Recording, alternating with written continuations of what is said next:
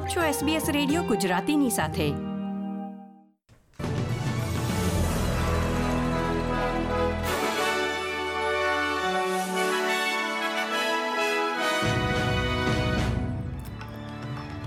નમસ્કાર. ત્રીજી જૂન બે હજાર બાવીસના મુખ્ય સમાચાર આપ સાંભળી રહ્યા છો વત્સલ પટેલ પાસેથી એસબીએસ ગુજરાતી પર. પ્રસ્તુત છે આજના મુખ્ય સમાચાર. લઘુત્તમ વેતનમાં વધારા માટે સરકારની ફેર વર્ક કમિશનની રજૂઆત. ઓસ્ટ્રેલિયામાં કોવિડ નાઇન્ટીનથી ચુમ્માલીસ મૃત્યુ. ન્યૂ સાઉથ વેલ્સમાં કોવિડના નવા પ્રકારના ચેપની સંખ્યા વધી. અને મેલબર્નમાં કારે ટક્કર મારતા એક ત્રણ વર્ષીય બાળકનું મૃત્યુ.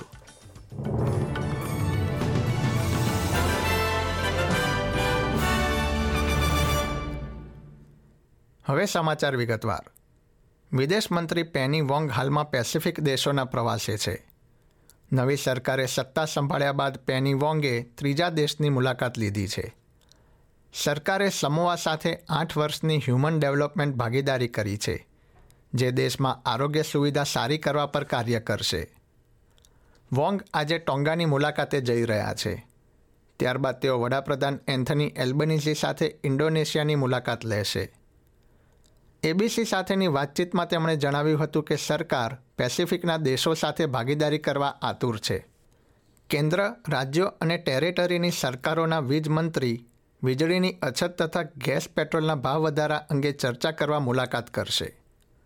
ઉપવડાપ્રધાન રિચાર્ડ માર્લ્સે જણાવ્યું હતું કે સરકાર વીજ નિયામકો સાથે આગામી અઠવાડિયે મંત્રણા કરશે અને પૂર્વીય રાજ્યોમાં સર્જાયેલી પરિસ્થિતિની સમીક્ષા કરી નિર્ણય લેવામાં આવશે. પરંતુ ટ્રેઝરર જીમ ચાર્મર્સે જણાવ્યું હતું કે આ પરિસ્થિતિનો ત્વરિત તથા સરળ હલ હાલમાં શક્ય નથી. વધતી મોંઘવારી સામે ન્યૂનતમ વેતન દરમાં વધારો થાય તે માટે સરકાર ફેર વર્ક કમિશનમાં પ્રસ્તાવ રજૂ કરશે.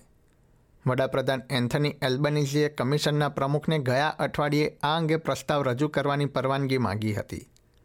ત્યારબાદ સરકારને શુક્રવાર સુધીનો સમય અપાયો હતો. વડાપ્રધાને કમિશનને લખેલા પત્રમાં જણાવ્યું હતું કે વધી રહેલા જીવન નિર્વાહ ખર્ચ સામે ઓસ્ટ્રેલિયાના ન્યૂનતમ વેતન મેળવનારા કર્મચારીઓનું વેતન વધે તેવી સરકારની પ્રાથમિકતા છે. ચૂંટણી પ્રચાર દરમિયાન વડાપ્રધાન એલ્બનીઝીએ વેતન પાંચ પોઈન્ટ એક ટકાના દરથી વધવું જોઈએ તેમ જણાવ્યું હતું. પરંતુ સરકાર ફેરવર્કને રજૂ થઈ રહેલા પ્રસ્તાવમાં આંકડા રજૂ કરશે નહીં. બીજી તરફ કેન્દ્રીય વિરોધ પક્ષના નેતા પીટર ડટને સરકાર પર વચન પ્રમાણે કાર્ય નહીં કર્યો હોવાનો આરોપ લગાવ્યો છે. મેલબર્નના પશ્ચિમ વિસ્તારમાં કાર અથડાવીને ફરાર થઈ જવાની ઘટનામાં એક ત્રણ વર્ષીય બાળકનું મૃત્યુ થયું છે.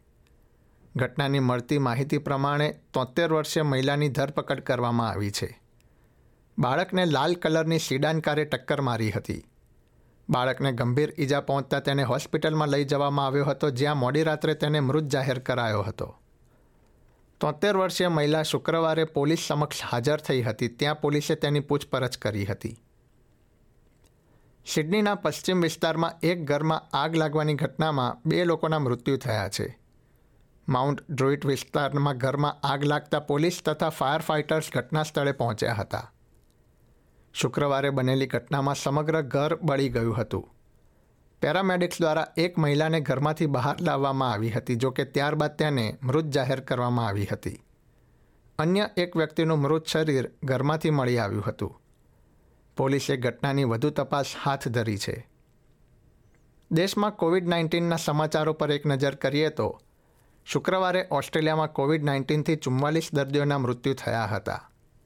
જેમાંથી બાવીસ વિક્ટોરિયામાં અગિયાર ન્યૂ સાઉથ વેલ્સમાં છ ક્વિન્સલેન્ડમાં નોંધાયા હતા, જ્યારે વેસ્ટર્ન ઓસ્ટ્રેલિયામાં અગાઉ થયેલા છ મૃત્યુ શુક્રવારે નોંધાયા હતા. ન્યૂ સાઉથ વેલ્સના આરોગ્ય વિભાગે જણાવ્યું હતું કે, ઓમિક્રોનના બી એ પોઈન્ટ ટુ પ્રકારના ચેપના કારણે રાજ્યમાં કોવિડ કેસની સંખ્યા વધી રહી છે. શુક્રવારે ન્યૂ સાઉથ વેલ્સમાં સાત હજાર ચારસો બાર કેસ નોંધાયા હતા, જ્યારે વિક્ટોરિયામાં નવ હજાર આઠસો ત્રેપન ચેપનું નિદાન થયું હતું. રાજ્યના આરોગ્ય વિભાગે યુરોપથી આવેલા પ્રવાસીઓમાં મંકી પોક્સનું નિદાન કર્યું છે. અત્યાર સુધીમાં રાજ્યમાં કુલ ત્રણ ચેપ નોંધાયા છે. આ પ્રકારની વધુ માહિતી મેળવવા માંગો છો? અમને સાંભળી શકશો Apple podcast Google podcast Spotify કે જ્યાં પણ તમે તમારા પોડકાસ્ટ મેળવતા હોવ.